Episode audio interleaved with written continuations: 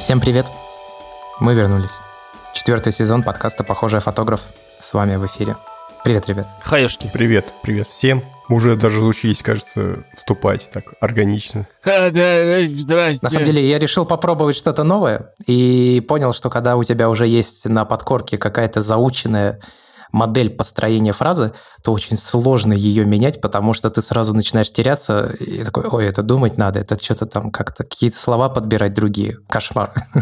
Так и с фотографией, ребята. Вот вы вот научились одно и то же снимать, и у вас уже на подкорке есть. Это, кстати, правда, да. Выбранные углы, например, да, вот я заметил, что у меня частенько есть наклон, если я какую-нибудь плоскость снимаю, слева направо. Я вот заметил, что у меня реально прямо избитая такая подход при построении композиции, наклон слева направо. И вот реально я его очень часто использую. Давайте просто называть это своими словами. Почерк художника. Штампы. Штампы художника. Штампы – это почерк. Когда они твои, это не штамп. Есть просто что-то вот в таком расположении элементов, да, которое меня явно привлекает. Но я сегодня буду рассказывать, я делал книжку, я когда отсматривал вообще фотографии, я такой смотрю, м-м, да, действительно, прям паттерн, четкий паттерн, как я делаю. Надо какие-то новые исследовать, опробовать, потому что что-то какая-то бедовая ситуация. Давайте расскажу, что, в общем, было за прошедшее время, потому что Георгий, соответственно, посетил очередную свою экспедицию рабочую, естественно, и готов поделиться выводами за одиннадцать полевых сезонов. Насчет фотографии, я так понимаю, да? У тебя выводы, конечно же. Ну, да. Ну, я могу по геологии выводы тоже накидать, в принципе. Если они как-то фотографии помогут вперед. Как там глобальное потепление? Глобальное потепление? Ну... Я же не климатолог, но... Вот, вот. Мнение имею. Я не вирусолог, но... Сейчас все вирусологи. Ну, кстати, шутки шутками, а геологи почему-то не отказывают себе в рассуждениях на тему глобального потепления. Типа, я фотограф, меня не обманешь, ты у геологов то же самое, я геолог, меня не обманешь. А еще хуже, когда люди имеют отдаленное представление о геологии, то есть знают о том, что ледниковые периоды периодически сменяют эпохи потепления, и вот на основе этого они делают вывод, что глобальное потепление, если оно и существует, то типа оно естественно, мы никак не можем на это повлиять. Хотя, насколько мне известно, девяносто плюс процентов климатологов и тем, кто занимается профессионально и исследует этот вопрос, сходятся на том, что глобальное потепление а. существует и б. антропогенно. Ну ладно, не об этом мы сегодня собрались поговорить. Слушай, я сначала, наверное, всякие такие штуки расскажу чисто прикладные. Я же с собой возил Nikon зет семь и двадцать один восемь, объектив, который мне Nikon, собственно, и выдал на поездку. Так, кратенько накидаю впечатлений. По поводу семерки сначала. У меня же основная камера зет шесть, и семерку я попросил, потому что у меня был не закрытый гештальт. Я в две тысячи девятнадцатом году, прямо перед поездкой же, раздолбал свою ди восемьсот пятьдесят. Мне очень хотелось поснимать на сорок шесть почти мегапикселей в полях. Непосредственно в полях мне эти сорок шесть мегапикселей, когда я их обрабатывал на своем тринадцатидюймовом MacBook'е, вообще не пригождались. Меня не раздражали. Камера забивала равами даже мой терабайтный эс эс ди довольно скоренько. И даже то, что у нее не хватает рабочих ай эс о в полях, где ты снимаешь в основном днем, тоже сказывалось. Вот. Ну и в целом ее вообще неторопливость, это вот все. После шестерки мне было на семерку снимать не очень комфортно. В то же время, когда я приехал из экспедиции, открыл все эти фоточки на мониторе двадцать семь дюймовом с разрешением пять ка, я начал смотреть на эти фотки, типа, ну да, прикольно. А потом начал работать с фотографиями из зет шесть и понял, что решения мне не хватает после зет семь. Апгрейд железа всегда ощущается меньше, чем его даунгрейд. Ну, я бы не сказал, что был прям даунгрейд, просто ты открываешь фотку зет шесть и, и делаешь стопроцентное увеличение, и она у тебя ну, практически один к одному. То есть у тебя где-то в районе двести-триста ди пи ай разрешение на ретин экране, правильно? Там двести тридцать, по-моему, что-то в таком духе. Вот, соответственно, это примерно то качество, с каким печатают. И ты открываешь фоточку в стопроцентном увеличении, и она у тебя вот занимает э, чуть больше твоего монитора. А если ты немножко кропнешь, то она уже будет меньше того, что у тебя монитор способен отобразить. Таким образом, у тебя никакого задела под кроп. Таким образом, ты начинаешь редактировать фотографию, и ты прям сразу увидишь пиксели, когда увеличиваешь фотку. После семерки ощущаются. Вот. Но в целом я, конечно, саму семерку не брал, просто потому что только ради этого такое количество мегапикселей мне, наверное, чаще будет мешать, чем помогать. Но в целом мои впечатления семерки такие. То есть ты говоришь, что мне а семь четыре надо брать? тридцать три мегапикселя надо.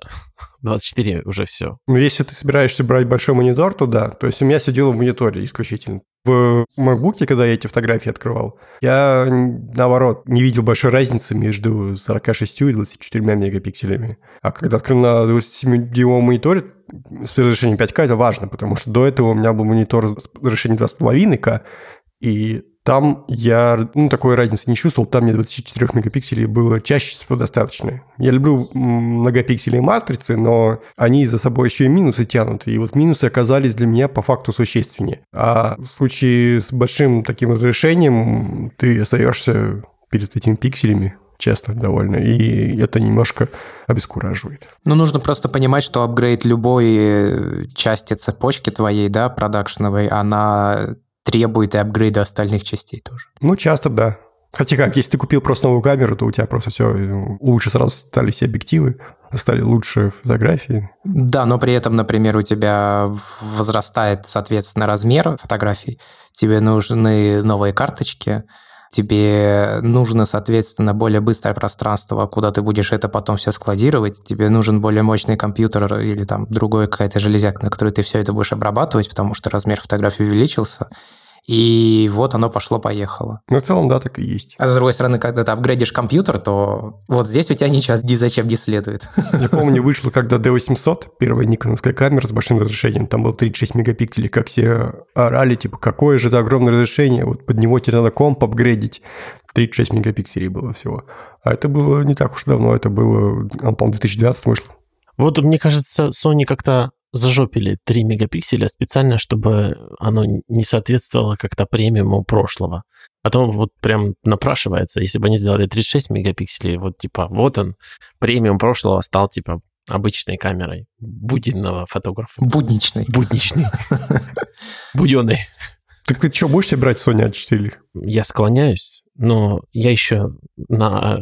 семь три не поснимал. Мне кажется, достаточно. У меня, по-моему, такое позорное число затвора на этой камере. Наверное, самое малое из всех камер, которые у меня когда-либо были. Ну, сказала, собственно говоря, последние два года. Вот она у меня четыре года, да? Господи. Прям с релиза я ее купил. И, собственно говоря, я там намотал, что вообще позорное. С таким пробегом стыдно. Так, может, и не стоит обновлять тогда? Ну, будет у тебя новая камера с, с низким пробегом. Я почитал, что... Ну, пока то, что я начитал, ничего меня там не возбудило сильно. Ну, в смысле, автофокус это один, насколько я понял. Не совсем. Там что-то такое... Я посмотрел, количество точек фокусировки в общем пропорционально росту мегапикселей. Так как они их размещают, просто вот пытаются покрыть весь кадр. И, собственно говоря, мое подозрение, что три мегапикселя просто отписали на систему автофокуса. Так могло бы быть тридцать шесть или даже больше. И, собственно говоря, надо было их добавить, иначе бы это было очень мало. Ну, как-то они очень было сильно раскинуты на всем этом сенсоре. Я думаю, что да, они там сказали, алгоритмы поменяли, ну, наверное, другой процессор вставили. Но я не начитал, чтобы они поменяли экран. Экран отвратительный. Sony, и кажется, он такой продолжает быть. Ну, разве что он теперь поворачивается к тебе, но мне не хватает кэноновских экранов. Или даже Nikon. Вот у них на экране можно очень репрезентативно посмотреть фотографию. А на Sony я никогда этого не мог сделать нормально. Вообще, первая камера, которая не показывает то, что она сняла, нормально на, на своем экране.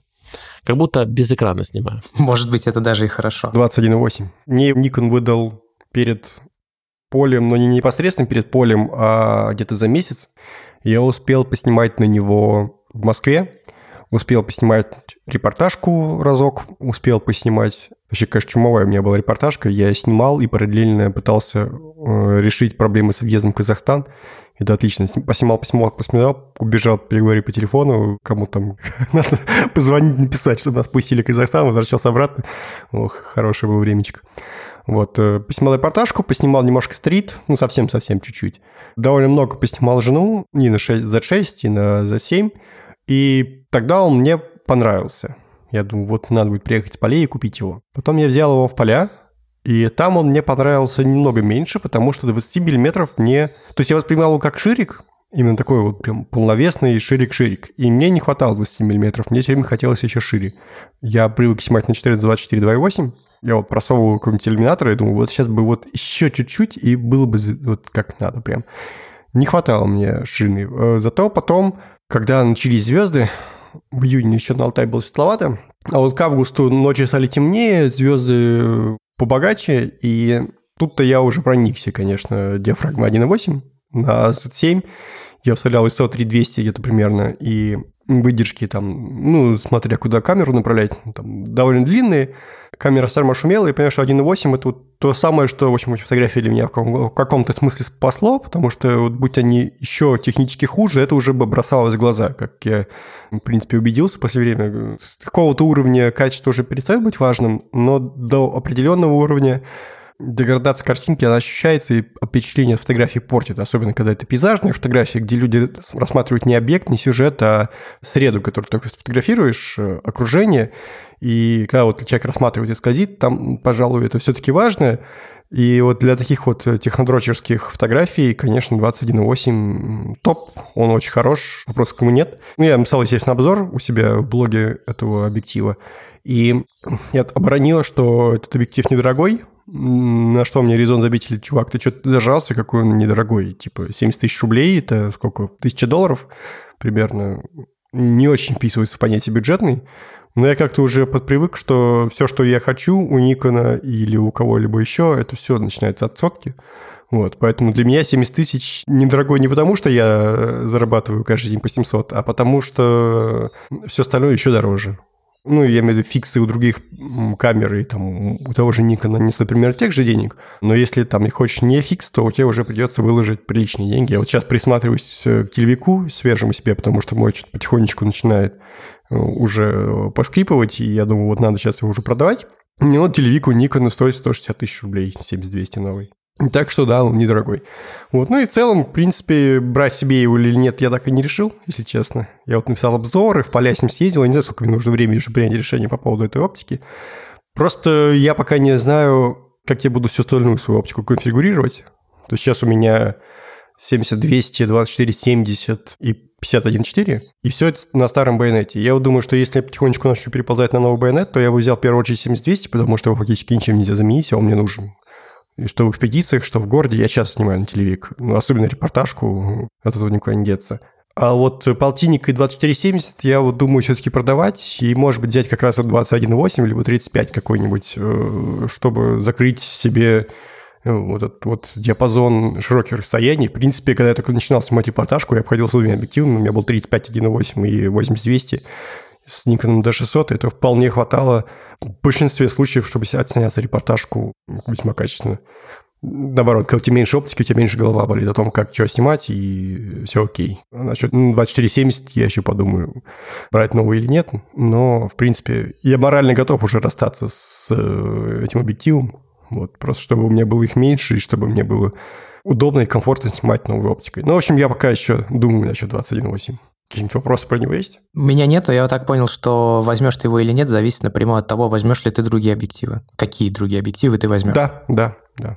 Ну, я, кстати, полностью поддерживаю твою мысль насчет того, что чем меньше оптики, тем меньше голова болит. Я вот для себя понял, что даже когда у меня там какие-то камеры со съемной оптикой есть, я все равно, вот у меня есть один объектив, я им и пользуюсь, и все. У меня два раза в жизни была ситуация за все то время, что я фотографией занимаюсь, когда я реально четко осознавал, вот сейчас бы мне бы пригодился вот такой вот объектив, там какой-то другой, которого у меня либо нет, либо вообще нет возможности в камере объектив как таковой менять. Это реально были два случая, когда это было осмысленно, я понимал, что они бы сделали эту фотографию лучше или вообще возможной. А так она невозможна или возможна, но не настолько хорошо работает, как могла бы работать.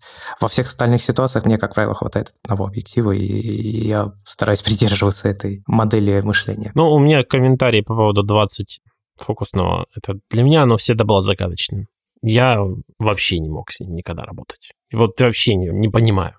Как говорил Георгий, вот все время кажется, что это у тебя в руках широкий объектив, а он все время, как только начинаешь снимать, оказывается не широким совсем. И как-то к этому так сложно привыкнуть. Я, помню, как-то стрит снимал. Я не помню, какой вот конкретно у меня был объектив двадцать. Помню, это был на full frame что-то, на Canon. Не такой светлый, не эф один восемь, конечно, был, был что-то потемнее. Не помню, был какой-то у Canon двадцатка? На два, наверное, какая-нибудь. Или два и восемь. Я был не в восторге, помню. А так... Да. Но рисунок у этого двадцать один восемь, который, я помню, ты еще, когда его только взял, ты портреты скидывал, да, жены, плакате, то, ну, мне очень нравится, как он рисует. Мне кажется, клево. Ну, это в целом новая никоновская оптика, у меня такой рисунок. Так что... Но я никогда не был поклонником того самого рисунка, я всегда как-то больше по цветам угорал и по четкости картинки. А вот именно вот рисунок я, честно говоря, не настолько хорошо различаю. Ну, допустим, вот есть ребята, которые утверждают, что они могут по бока отличить там Tamron от Nikon, условно, да. Я, может быть, если натренирую свою нейронку в мозгу, я как-то научусь. Но если не ставить перед такой собой задачи, то, в принципе, я, наверное... лучше разбираюсь в виске, чем в бока объективов. Так что там по полевым сезонам? Ох, блин, как много их было. одиннадцать. Ну, скажу так, техника важна. Это вывод, который потребовалось одиннадцать лет, чтобы его сделать, потому что я ездил в поля с разной техникой, с топовой, средней, бюджетной совсем. И ну, напрямую от того, что я с собой повез, зависело то, что я с собой привезу. Я возил с собой в две тысячи семнадцатом году Sony а шесть тысяч с самыми простенькими объективами. И это был один из самых красивых полевых сезонов. Но фотографии оттуда у меня меньше всего. Они, те, что удались, они удались хорошо. В частности, мой любимый снимок сделан именно из той экспедиции. Это где человек рядом с лодкой сидит и его атмосферным фронтом нагревает. Может быть, помните? Я помню, да. И в то же время я упустил просто кучу кадров. Просто огромное количество. То ли потому, что камера разрядилась. А без зеркалки того поколения разряжались очень быстро. То ли потому, что камера очень медленно фокусируется. У нее была матрица такая уже до две тысячи семнадцатого года довольно паршивенькая. То есть я снимал до этого на ди шестьсот, перед полем махнулся, и после шестисотки, конечно, полнокадровая а шесть тысяч вообще не тянула. То есть мне она стоила большого количества кадров, которые я не смог сделать. А взял я ее просто потому, что хотел ее брать с собой маршруты. Рассчитывал, что я там буду кого-то встречать, медведи, лени и так далее. Но по факту маршрута я не носил, потому что все равно камера в маршруте... В общем, не так важно, какого она размера. Важно, в принципе, что ты ограничен, стеснен в движениях из-за того, что у тебя устройство висит некомпактно, не влезающее в карман, где-то на поясе или еще где-то. Поэтому... техника важна. Вот. Я как-то уже пришел потихонечку к сетапу, что нужна хорошая камера. То есть в каком порядке я бы собирался? Взял бы хорошую камеру, взял бы обязательно телевик и взял бы какой-нибудь тот же самый тридцать пять. Ну, в общем, отличный сетап, в котором можно закрыть вообще все свои потребности. Вот. И дальше бы уже брал квадрокоптер, потому что если именно с позиции рассуждать, не снять лучше, а снять больше, ну, в смысле, лучше технически, ну, то квадрокоптер, конечно, в том смысле очень хорошая вещь. Он э, позволяет тебе те ракурсы освоить, которых ты раньше не мог освоить либо в принципе, либо просто ты бы банально не успел. Свет утекает очень быстро, хороший, любой... Ну, ты фактически исповедуешь там репортажный принцип к работе. Мы об этом говорили с Медведем, когда он приходил к нам в гости, мы обсуждали как раз пейзажную фотографию. Насколько я помню, самый популярный, да, выпуск прошлого сезона? По-моему, да. И вот мы как раз на эту тему общались, что вот он исповедует репортажный, и я исповедую репортажный подход к фотографии. И когда у тебя есть вот несколько минут, чтобы вот оттуда вот захватить наилучший ракурс, у тебя нет времени залезать на какую-нибудь черную сопку. К сожалению, это доступно только с квадрокоптера. Ну, или к счастью. Вот. Поэтому жду, когда на квадрокоптере завезут телевики. Телекоптера. Да, телекоптера, чтобы уже можно было и телевичком хорошенько поснимать. И будет вообще тогда огонь. Кстати, по поводу телевичка в пикселях новых, которые смартфоны, сто четыре миллиметра. Я бы не назвал это теле, но это да. Начало теле. Там оно начинается. Для меня сто миллиметров это все еще идеальный портрет. Ну как, идеальный портрет. Не, но теле же вообще, если говорить формально, они начинают уже от гораздо меньшего расстояния на смартфонах теле. Ну, это как Безос слетал в космос, когда в космос подвинули юристы. Вот где-то такая же история. Как по мне, сто миллиметров, я помню, где-то у Георгия даже, по-моему, читал, что его любят эти пластиковые... хирурги, которые делают, ну, в общем, лица переделывают.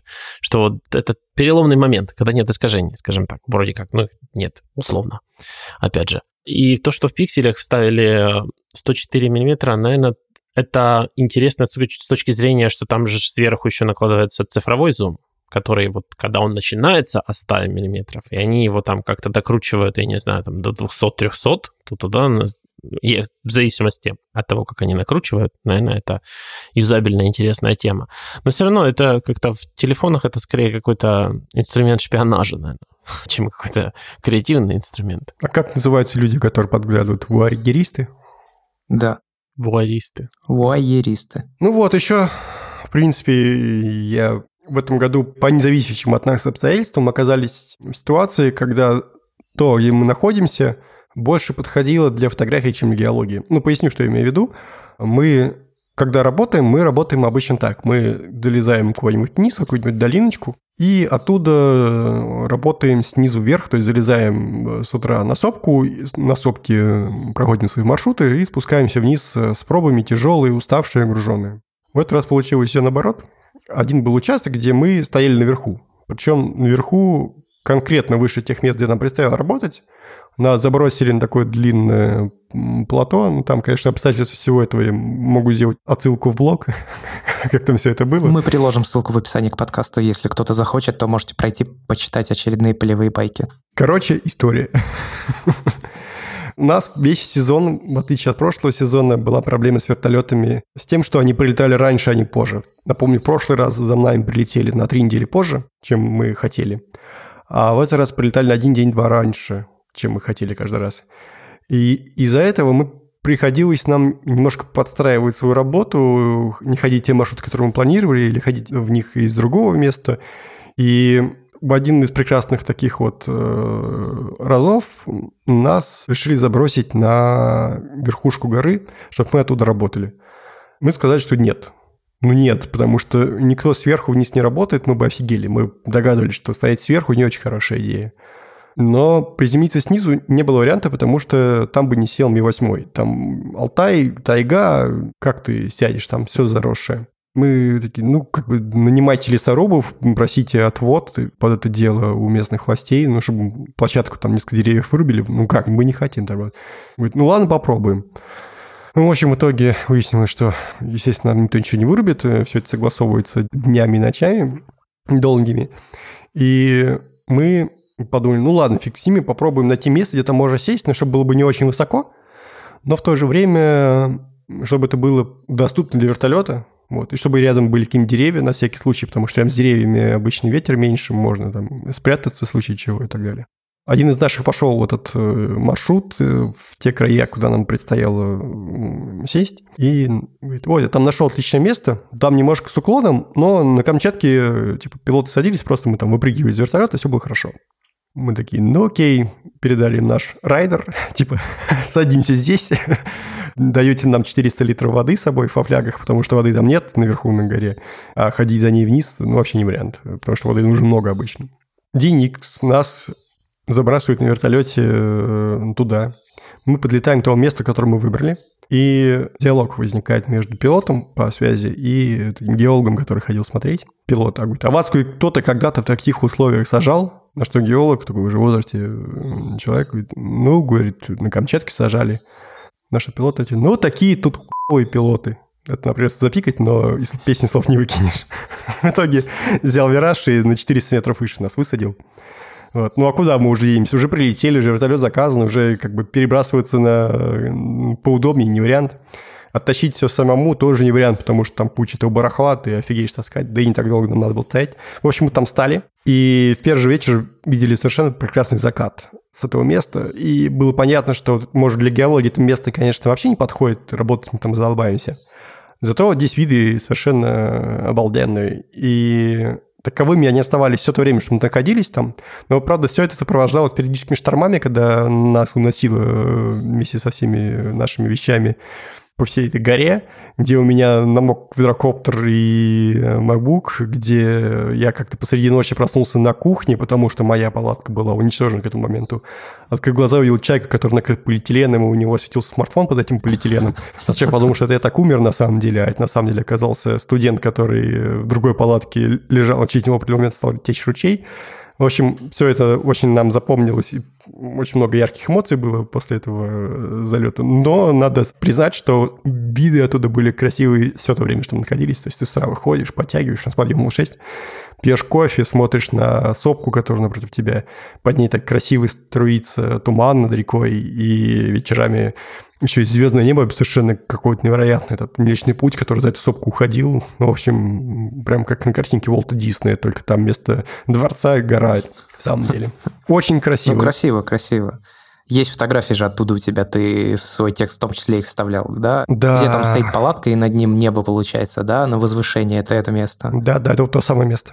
И я, соответственно, спускался. Какая-то сопка называется теремок. Причем теремок второй. Там есть теремок первый, теремок второй. Они так и называются. Не второй теремок, а теремок второй, теремок третий. На теремке втором я чуть не сажал медведь, на теремке третьем вот были эти потрясающие закаты, а три... первый был далеко. Вот. Ну и, соответственно, ты с утра выходишь из палатки, кофе выпиваешь, смотришь на этот туман, красота невероятно, прям как в инстаграмчике, знаешь, такие показывают видосы, как на многие из палатки торчат, и там у тебя красота. Так вот выходишь, а потом спускаешься вниз и смотришь на джи пи эс-ку и понимаешь, что лагерь у тебя выше на километр от того места, где ты сейчас находишься, и понимаешь, что тебе обратно переедет в гору вот эти тридцать килограмм за спиной. Ну, в общем, да, впечатлений было масса. Так что вывод, который всей этой истории я сделал, что хорошие фотографии зависят от удачи. Если ты оказался в нужном месте, в нужный момент, то для этого техника, собственно, и важна, чтобы она не подвела тебя, когда тебе, наконец, повезет, что-то увидеть реально особенное. У меня год от года все больше убежденность, что именно продолжительность моих поездок и приводит к тому, что я оказываюсь в ситуациях, когда я вижу что-то невероятно красивое. В том же двадцатом году, например, я из-за того, что застрял на Чукотке на три недели, я поснимал «Сияние». То есть, вот опять же, ситуация, которая вообще как-то тебя в бытовом смысле не радует никак, я имел шанс там два-три раза поснимать «Сияние», и наконец-то за десять лет впервые с Чукотки привез нормальные фотки «Сияний». Вот, поэтому техника, удача и еще один важный фактор – это снимать одно и то же, даже если кажется, что ты уже все снял, на самом деле фигня все это. Одно и то же можно переснимать многократно и в конце концов снять реально круто. Я приводил пример с кедрами, которые росли там над одной рекой. Я их снял в первый день, я их снял во второй день, я их снимал почти каждый день весь тот месяц, что мы стояли на том месте.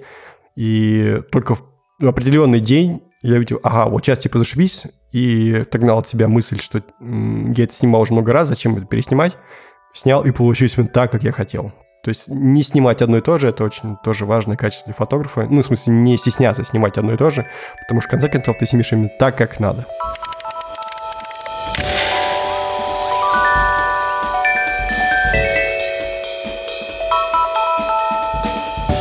Хочешь таких же приключений, как Георгия? У нас есть предложение. Поступай на геологический. Давай, зови людей. Не, на самом деле, ребята тут подводят тому, что я сейчас собираюсь в фототур.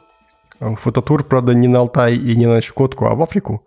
Поскольку организатором выступаю не я, я там приглашен как шеф-фотограф, то есть как человек, который будет рассказывать о том, как обрабатывать, ну, как рассказывать, помогать с обработкой, помогать со съемкой, и фототур будет по Намибии.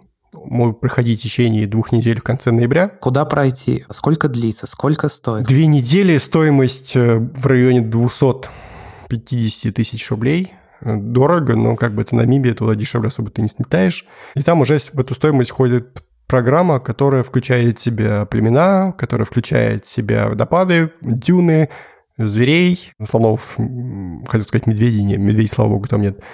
Вот. И главное, что эта поездка абсолютно безопасная. Я сам не сразу уехал. Может, я уже Птушкина посмотри про Намибию. Он, в принципе, довольно правдоподобно все описал. То есть, среди африканских стран Намибия одна из самых безопасных. И для сравнения, в индексе безопасности стран Намибия на, по-моему, шестидесятом месте, а Россия на девяносто третьем. Так что делайте свои выводы. Вот какая страна безопаснее. Если вам не страшно выходить во двор, хотя... Может, и страшно, я не знаю. То и Намибия будет нормально. Малярии там в это время года нет. Малярия вся выше, ну, в смысле, севернее. Я думаю, будет довольно клевая поездка. Присоединяйтесь. Переходите по ссылке в описании к подкасту, где вы сможете в подробностях прочитать про, собственно, тур, который будет вести Георгий. И если захотите, то присоединяйтесь к нему. Заодно пообщайтесь о фотографии и так далее.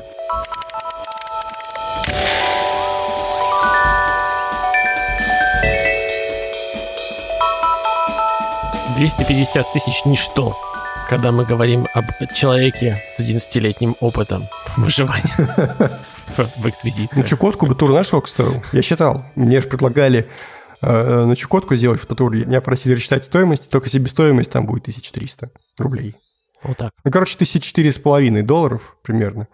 Да не-не, нормально, но я к тому, что тут ведь какое дело. Мы когда покупаем себе, например, какие-то железяки, гаджеты, я не знаю, там, объективы, камеры и все остальное прочее, это же на самом деле очень дешевое удовольствие, в том плане, что ты его буквально покупаешь, и ты получаешь его, он тебя радует на протяжении там, двух дней, недели, месяца, а потом все, эмоции все от этого пропадают. Это просто становится элементом твоего быта. Я бы сказал так, что впечатления от техники дешевеют со временем, а впечатления от поездок дорожают. И не только от поездок, вообще в целом. Впечатления от впечатлений, которые ты переживаешь, что-то новый опыт, когда получаешь, вот он у тебя сохраняется, и даже, скорее всего, как ты правильно сказал, да, приумножается. Поэтому двести пятьдесят тысяч за поездку – это совсем не то же самое, чем двести пятьдесят тысяч, например, за MacBook. Вот я считаю, что это принципиально разные вещи. И с одной стороны кажется, что ну MacBook-то со мной будет пять лет, а поездка – это всего там типа две недели. Не, нифига. MacBook – это пять лет, но помнить ты о нем будешь первые две недели. А поездку ты проживешь две недели, а помнить о ней будешь пять лет минимум. Это наоборот работает. Но меня, когда здесь чуть не съел медведь, я помню, как у меня был тогда MacBook. Ты им потому что отбивался, да? Впасть медведю и такой типа «неси, неси, беги давай, держи яблоко». Я думал, MacBook снять в красивых условиях. В смысле, что тебе медведь не съел? Где там медведей нашел в Ванкувере? У нас есть, здрасте. Это вообще обыденная история совершенно. Медведи, там, кугар. Койоты. Недавно были койоты. Койоты стали проблемой, они реально начали нападать на людей. Ну, просто вот посреди города. Потому что им жрать нечего. Почему они нападают на людей? Наоборот, у них много еды, их стало очень много, и они начали чувствовать себя очень по-хозяйски. Они начали, типа, отжимать территории. В общем, территориально вести себя начали. То есть они, короче, гопники, по факту. Ну да. Бандосы, которые отжимают территорию. Я реально по ночам начал слышать, как воют койоты. Я никогда не слышал, как воют койоты. Это вдруг неожиданно. Тут вообще очень с фауной очень быстро происходит. Вроде бы такой город, город, город, а потом раз белые орлы прилетели. Раз много у них еды стало. Раз их расплодилось, их прямо белые орлы летают над каждым там перекрестком. Интересно вообще. А какого размера белый орел? Какой у него размах крыльев, ты не знаешь? Он огромный. Просто вот огромное птичище. Но в основном не получается достаточно близко подойти, чтобы вот оценить прямо размер. Размеры по отношению относительно себя. Но видно в целом, что это большие птицы, особенно которые выросли там долго, я так понимаю, живут. Слушай, орел там от одной скалы соскочил, когда мы лезли в гору. Блин, он такой был здоровый. Сейчас подумал, что это вообще олень побежал. То есть я мельком увидел, как он там полетел. Думаю, что это такое? Медведь?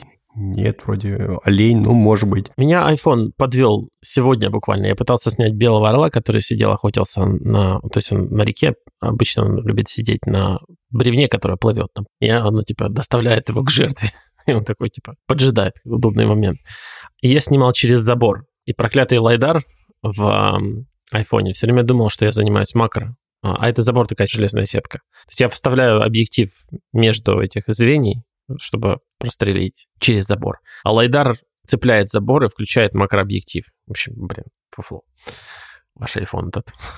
Слишком умная стала техника, да? Когда принимает за тебя решение, как-то иногда бывает не круто. Это да. Но если знаешь, что происходит, то можно просто было LiDAR закрыть пальцем, и оно сработало.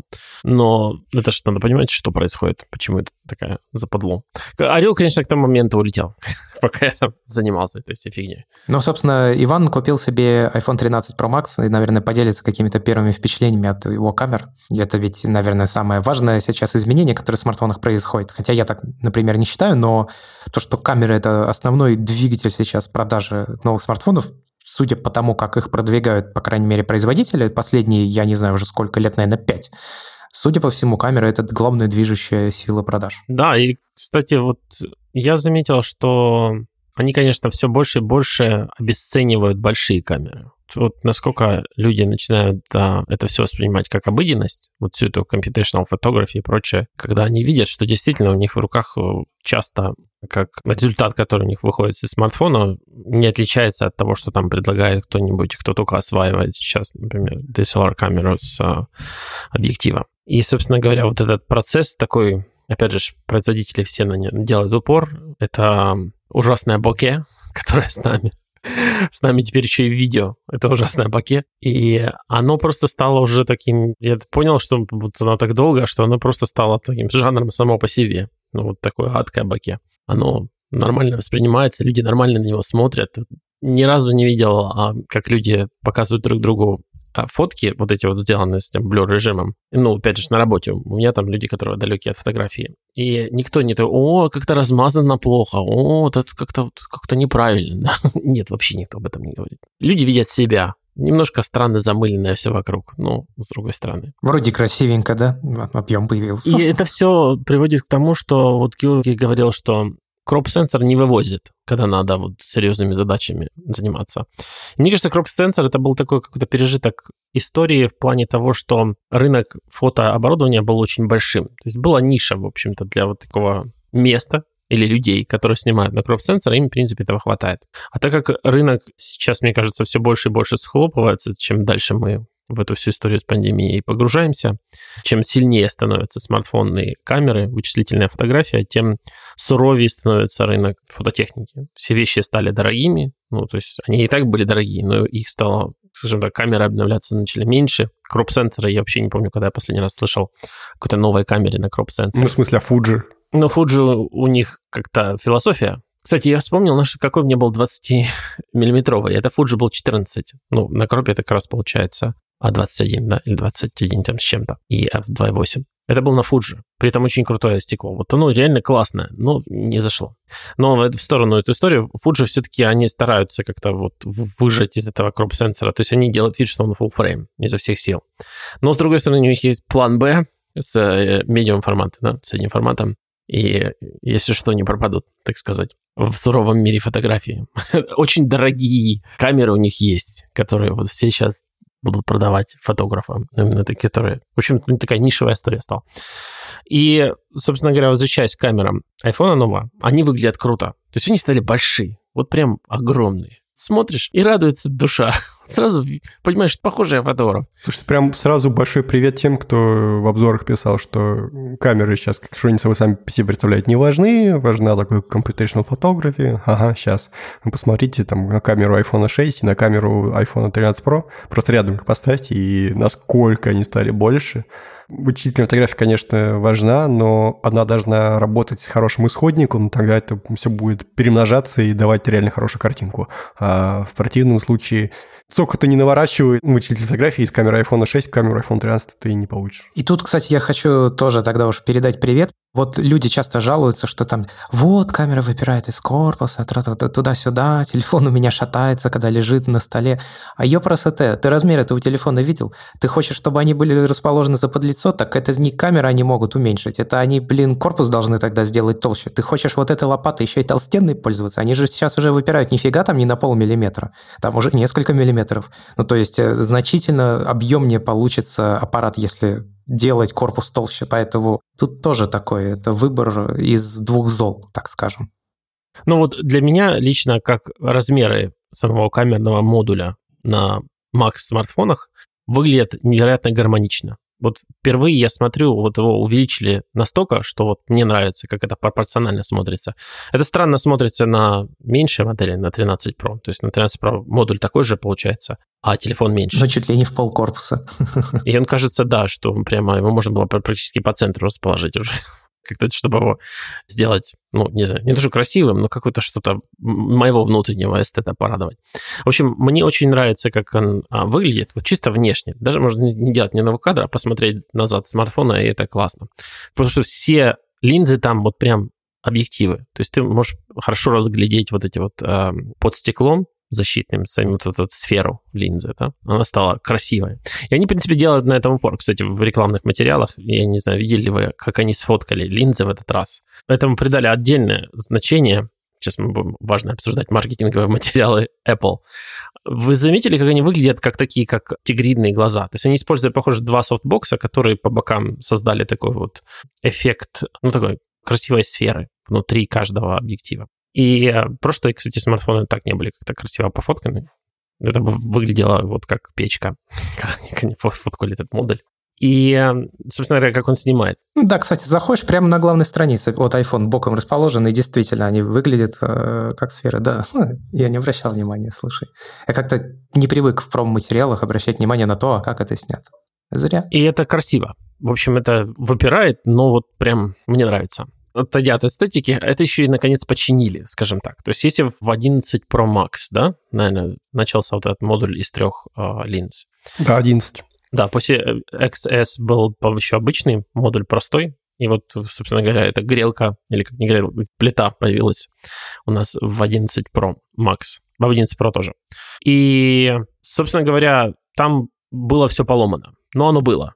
То есть вот был ширик, и он, в принципе, был без автофокуса и ужасный. Но был. И вот инкрементально они его увеличивали, да, собственно говоря, улучшали. И вот сейчас он такой, как надо. Вот я могу сказать, что мне он нравится всем.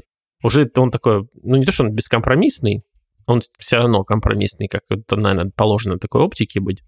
Но, наконец-то, им приятно пользоваться. Вот прям он настолько светлый, насколько он может, наверное, быть. Хотя, я уверен, еще можно там что-то подкрутить. Но автофокус, подаривший ему режим макро, тоже это очень впечатляющее достижение, честно сказать. То, как это сделано, по крайней мере. И вот этот вот зум они докручивают постепенно. Такое ощущение, что они боятся его прямо сделать, ну, каким-то, вот, опять же, сто миллиметров. Они, они постепенно подводят к этому, к этому, потому что когда пользователи приучают, что это вообще-то платная функция, что это вот сколько X там приближение, два и пять икс, три икс. Видел историю про блогершу, которая доказывала, что на самом деле в iPhone не снимает только она камеру. А, да, господи, это тиктокер какой-то. Не знаю, это тиктокер, не тиктокер. Ну, в общем, девушка стояла перед зеркалом, снимала видео, поочередно закрывала камеры айфонов, и когда, наконец, она добралась до той камеры, которую она снимала в этот момент, она ее закрыла. Говорит, вот, видите, смотрите, я закрывала там телевик и ширик, а все это время, на самом деле, снимала только одна камера. То есть, она думала, что три камеры, это типа, три камеры одновременно снимают, типа, и качество из этого улучшается. Вот, я что-то вспомнил еще, как у нас девочки в отряде не знали, что в айфонах есть феширик, а у них он был. Ну, пользователя, наверное, не надо обвинять в этом, потому что, ну, реально не должен погружаться в эти... То есть он видит сзади вот такую хрень, и вот этой хренью, получается, делается фотография и видео. Он как бы не знает, что эта хрень там как-то включает поочередно отдельные вещи. Я уверен, что, опять же, то, что LiDAR — это четвертая линза, для многих это, ну, четвертый объектив, по сути дела, да? По факту камера четвертая. Это тоже для многих, даже, я уверен, очень продвинутых технически людей, некоторых будет типа, ого, это же прям как это? Я ж вижу три.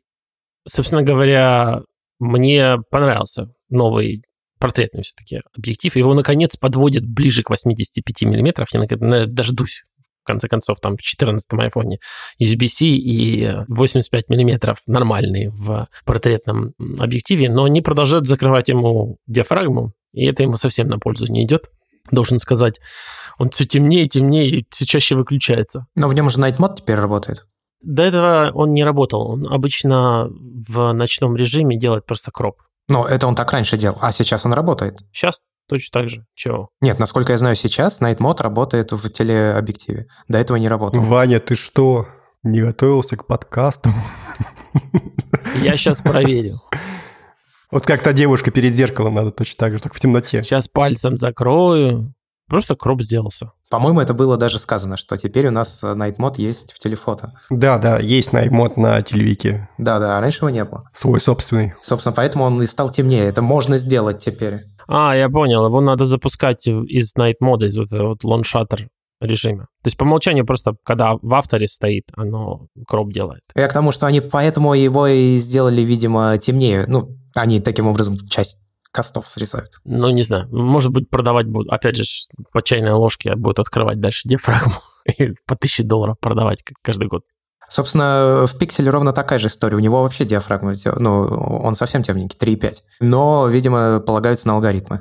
Ну, опять же, насколько ими можно полагаться? То есть у тебя все равно, если начнется какое-то движение объективно нормальное, ну, сколько ты там не собирай свет при помощи вот этого стекинга, все равно же там его задерешься убирать вот эти все вот блеры и motion, которые появляются. Я так и писал в нашем чате, что, безусловно, будут возникать краевые сценарии, которые будут выходить из-под контроля. Но самое главное для меня это, конечно же, починенный эйч ди ар, вот этот вот режим четыре. Теперь он настолько близко к пикселю, насколько мне это вот нравится. Появились вот эти вот режимы, я показывал вам в чате, стили они называются, да? По факту это напоминает пленки, в, как вот Fuji, например, было. Но если бы они, конечно, дали возможность это вот типа листать, а не вот прям впечатывать в JPEG, вот выбрал какой, вот так оно есть. Вот это не фильтр. Вот это, учтите, это не фильтр. Мы не можем его отделить отдельно. То есть мы можем снять RAW, а потом применить эти. Зачем это нужно? Ну, я понимаю людей, которые не хотят ковыряться с RAW, вот это вот, вот все не хотят. Они хотят какие-то такие пресеты. И этот пресет, он прожигается в JPEG, то есть ты его поставил, например, хочешь все время холодный баланс белого. Вот все время. Не хочу больше теплого никогда. И вот он, собственно говоря, остается, и вот так вот JPEG твои прожигают все время в таком состоянии. Ну да, тут он его не то, что поверх красит, он его красит непосредственно при сборке фотографий из разных вот этих стеков и всего остального, из того, что я понял. Ну это же такой технодрочево, на самом деле. Да-да, то есть это обработка RAW. Как в камерах можно было бы сделать режим development. Берешь, снимаешь RAW, и потом идешь в камере, прямо делаешь develop своих RAW-файлов с разными режимами, которые доступны в камере. Можно было бы это сделать. Я не знаю, может, дальше будут это продавать. Но вот сейчас это сделано типа жестко. Ты выбрал и вот так снимаешь. И это только JPEG. Выбираешь ProRaw, это выключается. Ну, потому что, да, что ты там прожигаешь, собственно говоря, когда ты снимаешь в RAW. Ну, RAW, конечно же, можно по-прежнему покрасить так, как тебе взбриндит. И это классно, что он есть. И вот, опять же, повод купить двенадцать, а не одиннадцать. Это вот RAW. В принципе, доступ к нему — это полезная вещь в некоторых случаях, просто необходимая, скажем так.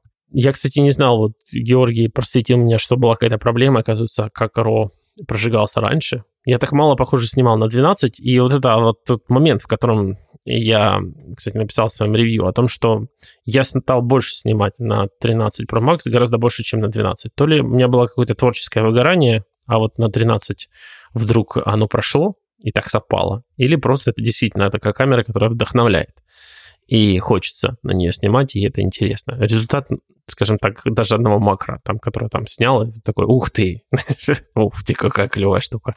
В общем-то, по-детски можно порадоваться каким-то вещам. Не то, что я до этого не видел макро, но вот когда он у тебя все время под рукой в таком виде, загадочном еще, потому что я так понимаю, что на самом деле такого макро в обычной фотографии нет. Ну, какой производитель будет делать широкий объектив с макровозможностями? Зачем? Такое страшное делать и странное. И оно, в принципе, прикольное. То есть это не классическая макро, как вот мы привыкли там, не знаю, пятьдесят миллиметров, наверное, делаются макрообъективы, которые такие вменяемые. Но из-за этого снимать макро очень сложно. То есть тебе широкое стекло надо поднести к объекту, прямо закрыть массой, скажем так, айфона, букаху, которую ты пытаешься снять, и ты просто прямо для нее делаешь Independence Day, прибытие пришельцев и захват. И, в общем, это становится очень темно, и без креативного освещения сложновато. Но можно, и это интересно. Опять же, блёр в видео. Я думал, что мне не понравилось, а мне тоже понравилось. Вот когда это все нельзя рассмотреть, когда нельзя вот freeze-frame поставить, и оно так, типа, мельтешит, скажем так, колбасит этот блёр. Это получается просто такой загадочный, интересный эффект какой-то параллельной реальности. И оно не так сильно бросается в глаза, наверное. Особенно если снимать так с умением понимать, что оно опирается на контрастность объекта, не ставить объект на что-то неконтрастное, то можно добиться, в принципе, даже такого меняемого блёра в видео. Но вот как в рекламе оно совершенно не работает. Мне интересно было смотреть, как они в рекламе показали, когда объект смотрит в кадр, и потом смотрит куда-то в другое место, и фокус типа следит за тем, куда он посмотрел. И потом все обзорщики взяли и повторили этот просто кадр. Просто типа продемонстрировали способности этой штуковины. Вот он умеет делать так. Но как-то креативно к этому не подошли. Как вот э, использовать этот э, фокус-ракинг, да, который есть в новом режиме. Режим кинематографии, к которому у меня претензии по поводу количества кадров. Я об этом писал в Твиттере, типа я не понял, почему тридцать? тысяча восемьдесят пи, тридцать кадров. Что это, это такое? Кинцо такое. Я так понимаю, что не хватает, наверное, пока что вычислительных возможностей. Может быть, когда-нибудь они воткнут эм один, или как он будет называться, в айфоны тоже? Нет, так мой поинт, двадцать четыре надо. А. Кино — это двадцать четыре кадра. То есть должно быть вот такое движение, которое вот ощущается именно в двадцати четырёх кадрах. Ну, не знаю, я на глаз практически всегда могу отличить двадцать четыре от тридцати. То есть это всегда заметно. Это вот именно этот эффект кино. На что на меня обрушился вообще там шквал в Твиттере, что уже никто никогда уже двадцать четыре не снимает. Это вообще ты что, все, мы смотрим тридцать? Да ладно. Разве? Да нифига, мне кажется, подобного. Кино-то полный метр, мне кажется, до сих пор двадцать четыре двадцать пять. Да, Так и есть. И когда ты идешь в кинотеатре, там, ну, если ты не смотришь три дэ или чего-то такое загадочное, то ты смотришь двадцать четыре кадра в секунду. Я не знаю, на моей памяти же там ни одного кинотеатра, который бы вещал там шестьдесят герц или там тридцать герц. Вряд ли. Загадочно это типа «Хоббит» в сорока восьми, да, кадрах? Да, какой-то там был. Ну так что брать-то, Вань? Скажи мне, двенадцать Pro или тринадцать Pro? тринадцать Pro Max, конечно. Ты, конечно, тринадцать Pro Max. сто двадцать герц одни чего стоит. Мои фотографии станут хорошими наконец-то. Да, Apple именно это тебе и продает. Фотографии станут хорошими. Слабо. И видео тоже еще теперь тоже станет хорошее. И ты даже ничего делать не будешь. Я просто недавно тут свой телефон мыл. Тут у нас сегодня день приветов. Я передаю привет Сергею Е. из Москвы. И рассказываю ему, что я залил свой айфон одиннадцать Pro водой, и у него перестал работать Face ай ди. И не надо мыть свои телефоны, не слушайте никого. Я заплатил за ремонт очень приличные деньги. Вот. Но в том же сервис-центре мне сказали, что могут выкупить мне этот телефон. Тоже, в принципе, вполне нормальному ценнику. Там что-то в районе сорок два тысячи, по-моему, предложили за айфон одиннадцать Pro, двести пятьдесят шесть гигов. Я посмотрел по Авито, там, в общем, можно продать его ближе к пятидесяти, но в то же время это, ты будешь сидеть и каждому второму объяснять, что «не, брат, за сорок не отдам». Вот так вот примерно это будет все. Это будет очень долго, очень муторно. Я готов продать его там на несколько тысяч дешевле, но просто чтобы вот без этого вот, без этого Авито. Ну, там еще могут быть ситуации, что типа «ну, я многодетная мама, ну, давайте бесплатно, ну, у меня же дети». Да, обязательно. И что я через пять минут подъеду и про падать навсегда. Ну, в общем, да, вот почему-то именно с айфонами и с ноутбуками такая фигня обычно происходит. Какую-нибудь там фототехнику в этом смысле продавать тяжелее, но как-то поприятнее. Там люди хотят понимать, что они ищут. А с этими айфонами это какое-то безумие. Вот. Ну, и мне, естественно, более-менее нормальный ценник предложили. Мыть под краном можно, но надо понимать, что вот под прямым потоком воды, вот прям когда фигачит из смесителя, не надо. Да, не надо вообще. Андрей правильно сказал, что типа просто салфеткой протер и все, и зачем его воду-то? Да, конечно. Вы что, взяли салфетку или микрофибру, смочили водой, выжили и оттерли все, что надо. Че за бред? Зачем его быть в воде? Я не знаю, я пробовал один раз это делать. Какой-то абсурд, мне кажется. Ну, у тебя, наверное, телефон никогда в какашке не падал. В какашки не падал, да. Окей, я тут задумался, короче, в каких ситуациях это происходит. Ну, допустим, хорошо. В таких ситуациях, наверное, стоит. Ну, по-хорошему, ты хочешь сделать экспозер в мыльной воде, вот большой, если у тебя было очень сильное загрязнение, скажем так, то надо вот мыло, чтобы полностью покрыло, в идеале. Я тебе более того скажу, Вань, я человек, который в чехле носит телефон. Теперь. Я тоже. Ну, хоть здесь мы сходимся. Грязные извращенцы. Ну, я не каждый день мою под э, краном. Это оверкилл, как по мне, тоже. Я, правда, тряпочкой могу протереть. Но иногда бывают ситуации.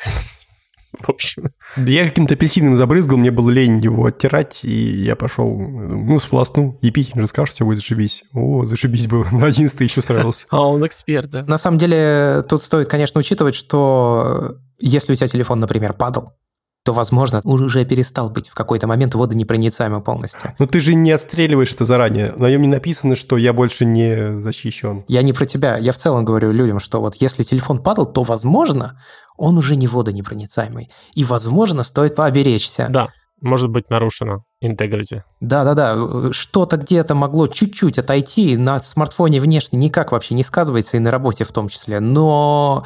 водонепроницаемость, возможно, уже йог. Поэтому об этом, конечно, стоит подумать, прежде чем совершать какие-то действия подобного рода. Давайте примем ванну с уточками и телефон туда тоже пустим.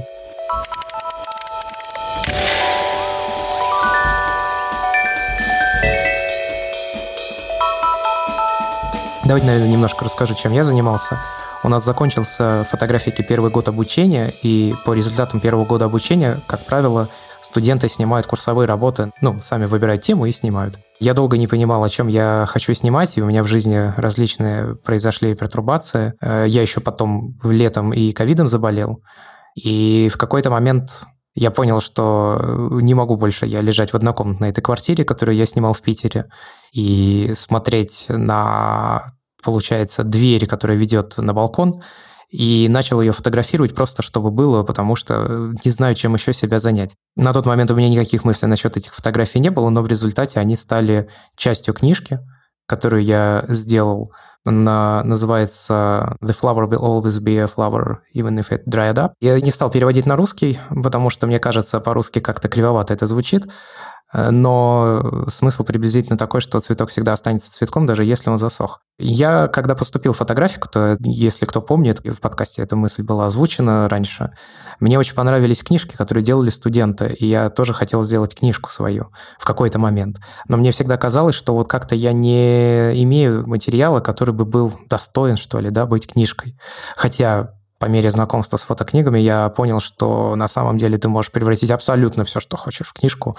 Главное, чтобы у тебя был достаточный творческий задор и запал для того, чтобы сделать это как-то интересно, да, чтобы это было интересно и трогать, потому что книжка – это физический объект, и смотреть на нее, и так далее, и так далее, и так далее. Я, наверное, здесь больше расскажу о какой-то технической составляющей проекта. Кому интересно, он может пройти по ссылке в описании к этому выпуску подкаста и посмотреть, там будет видео с листалкой. Я не знаю пока еще, это будет старая листалка или новая листалка, я просто хочу ее переснять. Расскажу о каких-то технических составляющих книжки, как вообще этот процесс происходил, сложно это или не сложно и так далее. Ну, во-первых, собственно, у нас есть, получается, какая-то история, да, которую тебе надо рассказать не словами, а при помощи образов. Я когда к Георгию в гости приезжал и показывал книжку, ты меня как раз спросил о том, сложно ли было перестроить, получается, вот мышление, да? С текстового на визуальное, да. Да, да, да, да, да. И я так как-то сразу резко обронил, наверное, может быть, даже немного не подумав, что в принципиальной разнице я никакой не ощутил на самом деле. Но я потом еще много думал над этим вопросом, и... Я на самом деле все еще так считаю, что принципиальной разницы нет. Ты вот пишешь музыку или делаешь как раз визуальную фотоисторию, или тексты составляешь, или даже подкаст рассказываешь. Они все в данном случае придерживаются какого-то своего нарратива. Да? Тебе нужно, соответственно, рассказать историю. И принципы-то одни и те же. Просто у тебя инструменты разные, как ты это делаешь. Но мне кажется, что в случае с фотографией есть небольшое отличие, потому что в кино, например, или в книгах обычных текстовых, я имею в виду, или там в статьях, ты когда рассказываешь какую-то историю, это более-менее последовательное действие. В случае с фотоисторией, если мы не говорим про репортажную историю, наверное, излишняя последовательность действия за действием – это плохо. То есть тебе нужно оставлять простор для фантазии человека.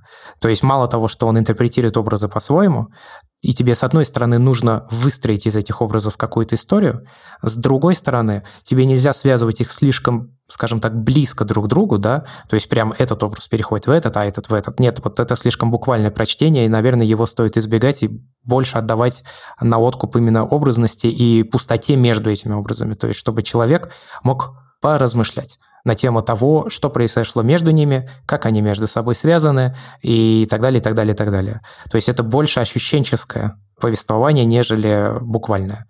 Наверное, в этом разница есть. Но в целом нарративные какие-то элементы, они плюс-минус те же самые. Как эти образы, собственно, появлялись? Второй вопрос, который, мне кажется, может возникнуть. И мне кажется, что это сугубо индивидуальная штука, который будет очень сильно варьироваться от человека к человеку. У каждого свой, наверное, процесс. В данном случае, в данной конкретной книжке, я особо ничего на самом деле не придумывал. Я просто рефлексировал определенные события в своей жизни, наблюдал за своей реакцией во время этой рефлексии и впоследствии просто интерпретировал в образы, которые сами же ко мне приходили. Ну, то есть я где-то иду, что-то увидел и снял. И вот оно как-то само органически встраивалось в тот визуальный ряд, который я до этого или после этого уже снимал. То есть я сам специально друг под друга ничто не подстраивал, кроме, наверное, третьей главы и той лишь ее части, в которая распечатана на черной бумаге, я к этому еще вернусь, где там есть образ с гипсовой головой Лаокона. Вот тут у меня было четкое представление того, что я хочу сделать. Я заказал для этого дымовую машину портативную, микрофогер она называется, и там дальше я засовывал эту дымовую машину в голову, портативную, получается, лампу туда тоже засовывал. В голову Лаокона только. В голову Лаокона, да, не в свою. Вот, в общем, здесь у меня было конкретное представление того, что я хочу сделать. Все остальное само как-то себя на самом деле сложило. Я просто в данном случае выступал наблюдателем, и мне кажется, что это перекликается, кстати говоря, с фотографией, потому что ты в большинстве случаев просто наблюдатель. Момент сотворение всех этих сложений, этих образов друг с другом, вот это уже процесс после, который происходит. Как еще я их складывал? Собственно, у меня получилось где-то, наверное, четыреста - четыреста пятьдесят фотографий. Я точно не могу сказать, у меня сейчас камера не под рукой. Я снимал это, кстати говоря, преимущественно цифровую камеру. Там, во-первых, очень много дублей было, которые отличались друг от друга там чуть левее, чуть правее. Если это какая-то там постановочная фотография, то там повернулся этим боком, повернулся другим боком. Ну, то есть это, в принципе, один и тот же кадр, но просто визуально чуть отличающийся. И дальше я просто выбирал вариант, который мне нравится больше всего и который лучше всего встает вот в визуальный ряд между там другими изображениями, которые находятся в книжке. И книжки сто сорок четыре страницы практически на каждом развороте, то есть, получается, находится по одному изображению. Это не всегда так, но часто так. В сумме, наверное, ну, сто с чем-то точно есть. То есть я не могу сказать, что я снял несколько тысяч изображений, и из них там сто с чем-то вошло. Не, не так, я не снимал все подряд, я как-то вот, я не знаю, я говорю, это какая-то чувственная на самом деле штука, ты просто идешь такой, о, вот это сюда, и как бы крадешь ее из мира извне и погружаешь уже вот в эту историю книжную. Составление самой книжки. Есть несколько вариантов, как это можно делать, но первое, что нужно, это, конечно, приложение, которое позволит собрать тебе пи ди эф-ку. И здесь, на самом деле, я хочу сказать, что варианты, ну, могут быть самые разные. Это может быть как совершенно не предназначенный для этого софт, как, например, Apple Keynote, который делает презентации вообще. Я считаю, наверное, самый удобный инструмент для сборки пи ди эф-ов. Мне он очень нравится. Но как только ты начинаешь отклоняться от какой-то базовой раскладки постраничной, когда тебе нужно что-то еще добавить, да, какую-то более сложную конструкцию, то вот здесь его возможности уже не хватает. Тогда у тебя возникает потребность в более профессиональном софте, более узкоспециализированном. Индустриальным стандартом являются две программы. Это Adobe InDesign, это массово доступный индустриальный стандарт, самый стандарт, так скажем. И более профессиональный вариант, который называется QuarkXPress. QuarkXPress дорогой, он стоит пятьсот с лишним долларов. Ну, я считаю, что это дорого, поэтому стоит учесть. Я же делал э, все это в open-source софте, который называется Scribus. Scribus. Я не знаю, кстати говоря, Scribus, наверное, как правильно его произносить. И это программа, которая может сделать все, что вам нужно. Но тут есть нюанс, потому что если вы не делаете книгу своими руками, то тогда вы пользуетесь услугами типографии. И в данном случае, как я сказал, вам подойдет любое приложение, потому что типография сама там дальше, когда уже предпечатная подготовка пойдет, она сама сделает все, что необходимо касательно именно раскладки вашей книжки. Если же вы собираетесь собирать книжку своими руками, то здесь вам подойдет только Adobe InDesign. И никакой другой альтернативный софт, который сейчас присутствует на рынке, не знаю насчет, правда, QuarkXPress, с ним я не работал, ни Scribus, ни Apple Keynote, ни Affinity Publisher, по-моему, называется. Короче, у Affinity тоже есть своя софтина для этого. У них есть свои преимущества и свои недостатки, но у них нет главной функции, которая вам очень нужна для того, чтобы собрать книжку вручную, это спуск полос. Перерасчет страниц. Дело в том, что книжки, ну, по-разному вообще собираются, но доступные для сборки вручную, как правило, это перегиб, как бы вы, получается, выбираете размер своей книжки и печатаете разворот. А дальше этот разворот складывается в такие тетрадочки. И получается, что историю-то вы раскладываете в пи ди эф-ке линейно, но когда отправляете на печать, то книжка не напечатается таким образом. Ее нужно пересчитать постранично по тетрадкам по двенадцать страниц. И единственный софт из доступных обычному потребителю – это Adobe InDesign, который умеет это делать. Это стоит учитывать. Но если вы работаете с типографией, подойдет любая программа. Но здесь возникает другой нюанс. Типография с вами будет общаться на языке Adobe InDesign. То есть она будет рассчитывать на то, что у вас в программе есть эти функции, и она будет называть вам то, как они называются в Adobe InDesign. В Scribus, например, какие-то функции реализованы иначе. И для того, чтобы как-то их реализовать, потребовалось потратить большое количество нервных клеток, а также часов и времени для того, чтобы нагуглить, где это находится и как это вообще в целом сделать, потому что иногда это реализовано совсем иначе. А так как это не индустриальный стандарт, так как им пользуется меньше людей и так далее, и так далее, то, естественно, информацию по этому поводу найти тоже сложнее. И здесь уже возникает вопрос, а вообще справитесь ли вы с этой задачей? И у меня в книжке, например, есть часть, которая напечатана на черных страницах. Особенность черных страниц в том, что они не белые, и печатать цветом на них нельзя. Точнее как, печатать цветом на них можно.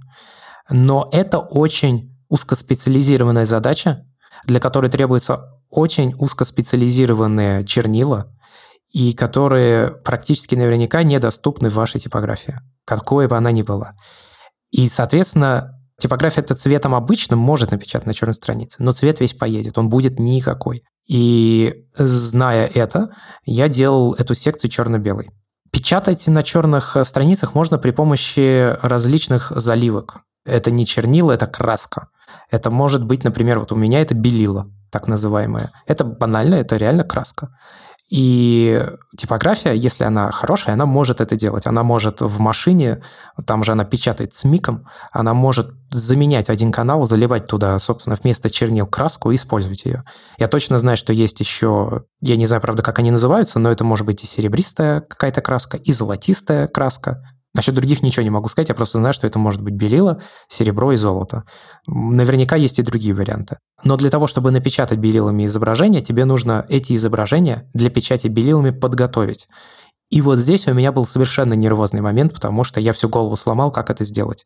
Мне типография говорит, вам нужно указать спот-цвет. Иван, ты знаком с таким термином? Не-а, кстати. Во. Георгий тоже не знает. И я не знаю. И никогда не сталкивался раньше. Это называется плашечный цвет. По-русски. По-моему, так. По-английски это называется спот-цвет. Я начал гуглить, как мне сделать этот спот-цвет. И я прошел через какие-то просто тридцать три круга ада. Я три дня с утра до ночи пытался сделать спот-цвет. Я нашел гайды. Они есть. Я вроде делаю все правильно. Я отправляю в типографию, они говорят, Андрей, спот-цвета нет. Андрей, спот-цвета нет. К сожалению, нет. И это... порядком меня прям очень сильно напрягло, потому что я понимал, что моя идея, кажется, не выгорит, и мне придется печатать просто на белых страницах и делать черную заливку, а это совсем не то же самое. Это выглядит иначе, это ощущается иначе, и так далее, и так далее, и так далее. Я ходил к другу. У меня сейчас просто невозможно на компьютер поставить Photoshop, в принципе, потому что у меня стоит Linux, на него нет Photoshop. Ну, можно это сделать через всякие виртуальные машины, но это надо... Короче, я не буду сейчас углубляться в эти подробности. У меня там сложились обстоятельства таким образом, что это было невозможно. Я пошел к другу, я поставил ему Photoshop. Я пробовал это сделать через Photoshop. Для Photoshop гайдов, естественно, есть на любой случай жизни. Я нашел все, я вроде все сделал, присылаю, все равно говорит, Андрей... Нет, короче, спот-цвета. Я не понял, что не так. Я делал это, кстати говоря, в типографии номенклатура. Я ее спрашиваю, а вы можете это сами сделать? Да, говорят, конечно, у нас же есть дизайнеры. Но это, правда, дополнительных денег стоит. В моем случае три тысячи рублей это стоило. Но если это как бы вас устраивает, да, давайте сделаем. И я напросился постоять рядом с дизайнером. Точнее, как первичный перевод в спот-цвет изображений сделал их технический директор, а дизайнер уже дорабатывал различные мелочи. И я напросился постоять рядом с этим дизайнером, чтобы посмотреть, что он делает. И потом я ему прямо спросил, покажите, пожалуйста, как делать спот-цвет, чтобы... потому что я всю голову сломал. Процесс, на самом деле, достаточно простой. Вы раскладываете изображение на цмик. Переводите его из эр джи би в цмик. си эм уай кей? Да-да-да-да-да. Это Cyan, Magenta, Yellow и Key. Ключевой цвет. После чего вы инвертируете изображение. Это черно-белое изображение, его нужно инвертировать. И дальше вы выбираете те области, которые должны быть напечатаны, в моем случае, белилами, то есть белым, и указываете в палитре вот это спот-цвет. В принципе, все. Но здесь есть нюанс, на котором я как раз и прогорал каждый абсолютно раз. Нужно экспортировать изображение в тиф, а потом встраивать их в пи ди эф. Я экспортировал сразу в пи ди эф, и в этом случае информация о спот-цвете не сохраняется в файле. Нужно сначала экспортировать изображение в тиф, а потом встроить в пи ди эф, чтобы информация сохранялась в тифе. То есть пи ди эф в данном случае выступает исключительно контейнером, который содержит в себе файлы, который содержит в себе информацию о спот-цвете. А если делать прямой экспорт, то этого не происходит. И вот здесь я прогорал. И вот здесь все ломалось в моем workflow. Я другим способом делал инвертацию и задачу спот-цвета, но это тоже рабочие методы. Просто при экспорте нужно это делать в другой формат. Короче, если вдруг кто-то с этим будет работать, имейте в виду, процедура простая, да, информацию найти можно, хотя и сложно. И она разная, кстати говоря. Там разные способы, как можно сделать этот спот-цвет задать. Реально, разные методы существуют. Я, конечно, ждал развязки, типа, а скажите, а как я спот-цвет? Дай три тысячи. Ты ешь такое? Ну все, сделан. Да, оказалось прозаичнее. Что еще по поводу создания книги хочется сказать? По поводу индустриального стандарта сказал, да, общаться с вами будут на языке Adobe InDesign. Это стоит учитывать. Поиск информации может быть затруднен, если вы работаете в других программах. В то же время, если вы делаете самую базовую книжку, где просто есть левая и правая страница, и дальше происходит печать типографии, то, в принципе, подойдет даже, ну вот я говорю, Apple Keynote очень удобен для этого. Стоит учитывать также то, что при печати, в зависимости от бумаги, которую вы будете использовать. Книжная бумага – это не фотобумага. Она, ну, сильно отличается, да. У нее текстура разная, и у нее толщина разная, вес, так называемый, да, плотность бумаги. Все это влияет на то, как выглядит изображение. Но во всех случаях оно будет темнее, чем вы видите на экране. И это стоит учитывать, это очень важный момент. Потому что я, например, на цифровой камере снимал с недоэкспозицией в ноль целых три десятых стопа, то есть на тридцать процентов темнее, да, потому что я судил по тому, как изображение выглядит на экране. А когда дело дошло до печати, то при печати тестов я понял, что мне как раз надо по-хорошему высветлять эти изображения на тридцать процентов. Я мало того, что в JPEG снимаю, да, я настроил на камере несколько профилей, которые я, собственно, использовал для всей книжки. И вот когда ты начинаешь высветлять на эти тридцать процентов, естественно, ну, по крайней мере, с кадрами из моей камеры, информация в цветах начинала теряться. И там были проблемы, да, то есть ты же повышаешь яркость, тебе по-хорошему нужно и контрастность как-то компенсировать. Я с Георгием на эту тему общался, разные редакторы это делают по-разному. Короче, совет какой? Снимайте нормально. Не с недоэкспозиции, снимайте нормально. Вы потом в редакторе, в случае чего, всегда доработаете. Интересно. Органический экран бы, наверное, показал это так, как надо. Но потому что твоя проблема была в экранах, которые для того, чтобы показывать черный цвет, все равно показывали, ну, типа, очень темный серый. Да нет, тут не в этом дело. У тебя когда печать, ты же печатаешь на бумаге, у тебя там отраженный свет, и поэтому все всегда будет темнее. То, в принципе, печать у всех. Да, там, это не важно, чем. Я об этом писал как раз статью. Да, ты просто можешь открыть изображение на экране, и даже если там будет о лед, он все равно будет ярче, просто потому что у тебя светит сам экран. И в зависимости от какой яркости ты на экране выставишь, считаешь, что ты эту фотографию как бы подсвечиваешь изначально. Поэтому у тебя всегда будет светлее картинка на экране. Ну, если мы говорим чисто о черном и белом, то, наверное, темные области были бы. Не-не, это я сейчас вообще в целом говорю про вообще всю печать. С белилами-то в этом плане как раз проще, потому что белила... Я говорю, они выглядят как краска, я не знаю, как замазка. У них проблем с яркостью никаких нет, они прекрасно выглядят, у них все хорошо. А вот здесь этот момент стоит учитывать, то есть при печати изображение становится темнее, и их нужно изначально снимать нормально, чтобы у вас был простор для действия. Я вот снял с недоэкспонированием, и в результате это вылилось в определенные тоже там телодвижения и танцы с бубном. Делайте обязательно, конечно же, колор-тесты. Не так это называется, я забыл, но вам нужно делать тестовые отпечатки. То есть, условно говоря, вот вы собрали свою книжку уже, да, у вас и выстроена последовательность, вы сделали макет, вы придумали, как это будет выглядеть и так далее, и так далее, и так далее. Напечатайте цветопробы. Возьмите теперь несколько фотографий, которые вы считаете ключевыми для своей книжки, и накидайте их на отдельный файл а три размера. Накидайте их прямо туда, нафигачьте. Если надо, можете взять одну и ту же версию изображения с разной яркостью. Например, потемнее, посветлее, поконтрастнее, менее контрастнее. Не забудьте их подписать каким-то образом, чтобы вы не забыли, что это, собственно, такое. И напечатайте на той бумаге, на которой вы планируете печатать уже непосредственно сам книжный блок. И посмотрите, как это выглядит, чтобы вы понимали, собственно, какие коррективы в изображение вам нужно внести, чтобы это выглядело так, как вы хотите.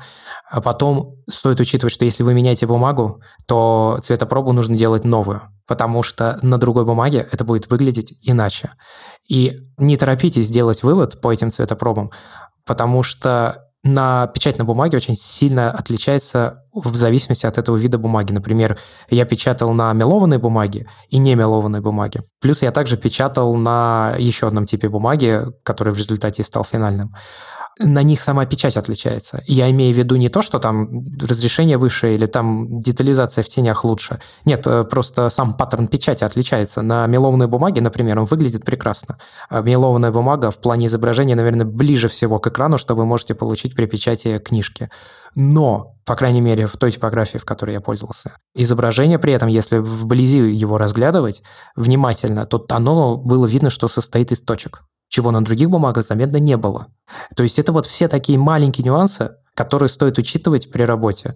И, наверное, главный урок, который я вынес из создания книжки, это, во-первых, процесс не быстрый, и Ни в коем случае торопить его не надо. Делайте постепенно. Если нет сейчас денег на печать, подкопите деньги, напечатайте. Не пытайтесь скостить углы, потому что там цветопроба стоит денег. Делайте цветопробу, иначе, блин, у вас потом с этим будут большие проблемы.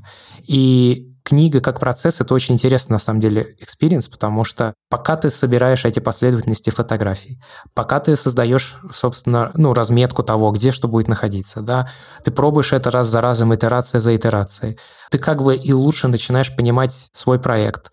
И у тебя появляются в процессе какие-то идеи. Например, у меня в книжке есть страница с вырезом. Ну, то есть это мысль, которая мне пришла в процессе складывания изображений. Я попробовал так, попробовал сяк, попробовал эдак, и потом понял, что будет прикольно, если вот в этой странице...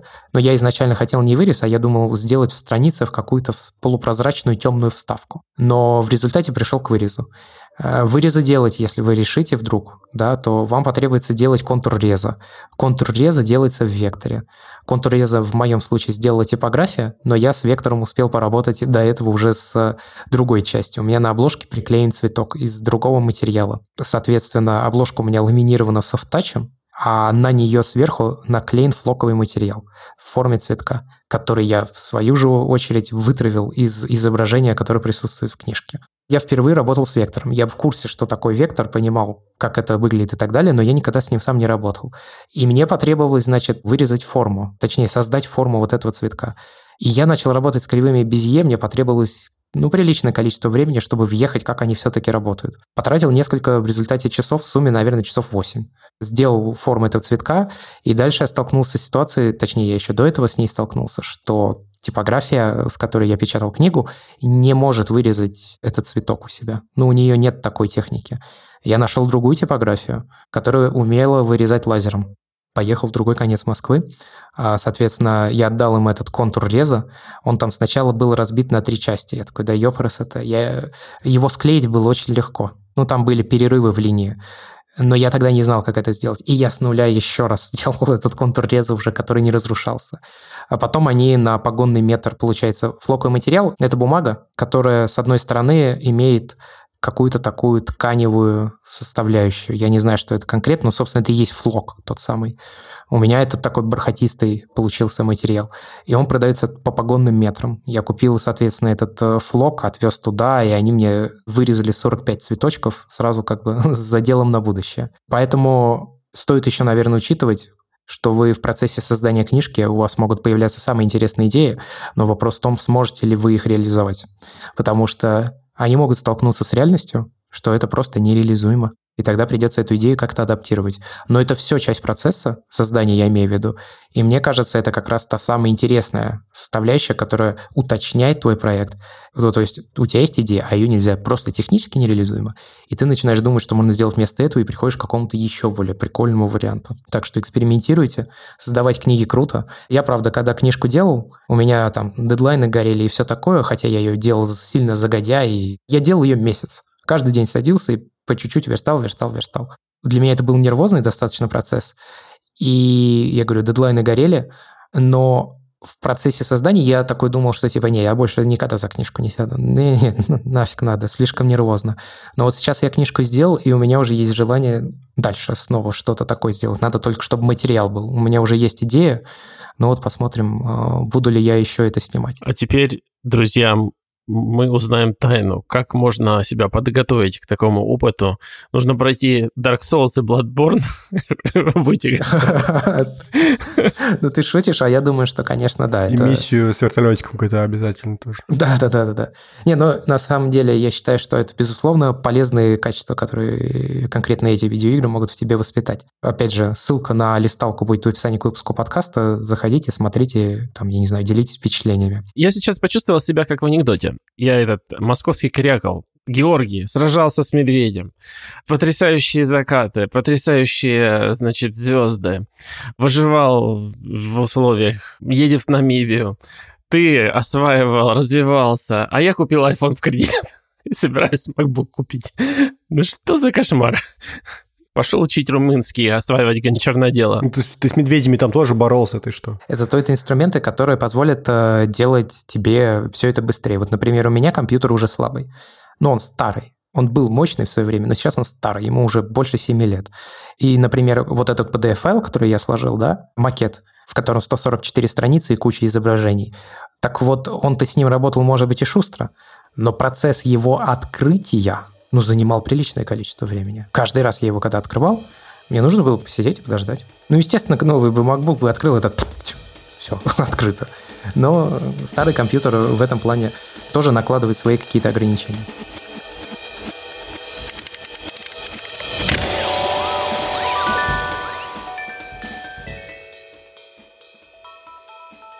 На этом, наверное, мы будем заканчивать. Это первый эпизод или там нулевой эпизод. В четвертом сезоне подкаста «Похожий фотограф» мы поделились своими мыслями, наблюдениями, впечатлениями и действиями за прошедшие несколько месяцев. Нас очень много спрашивали, ну когда же вы вернетесь? Причем у нас появилось за это время много новых слушателей, которые набрели на подкаст совершенно случайно. Я вот, например, точно знаю, что нас теперь... Ну, нас и до этого слушали из США, но прям написали люди, непосредственно проживающие в США, и которые сказали, вот, мы тут, короче, тоже фотографы, туда-сюда, спасибо за контент, очень приятно. И нам очень приятно слышать все это и читать это.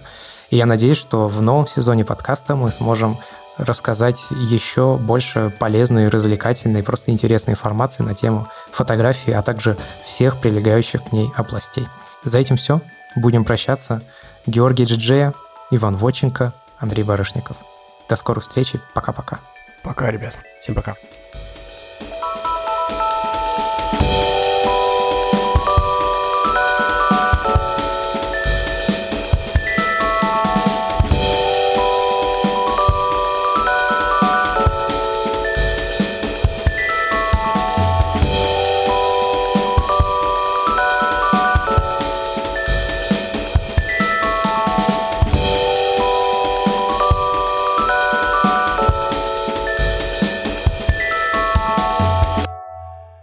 Как сделать в результате-то, что вы там обсуждали, как сделать охуенный, лучший, а, кстати, правда, прекрасный что мы обзор. Обсуждали-то.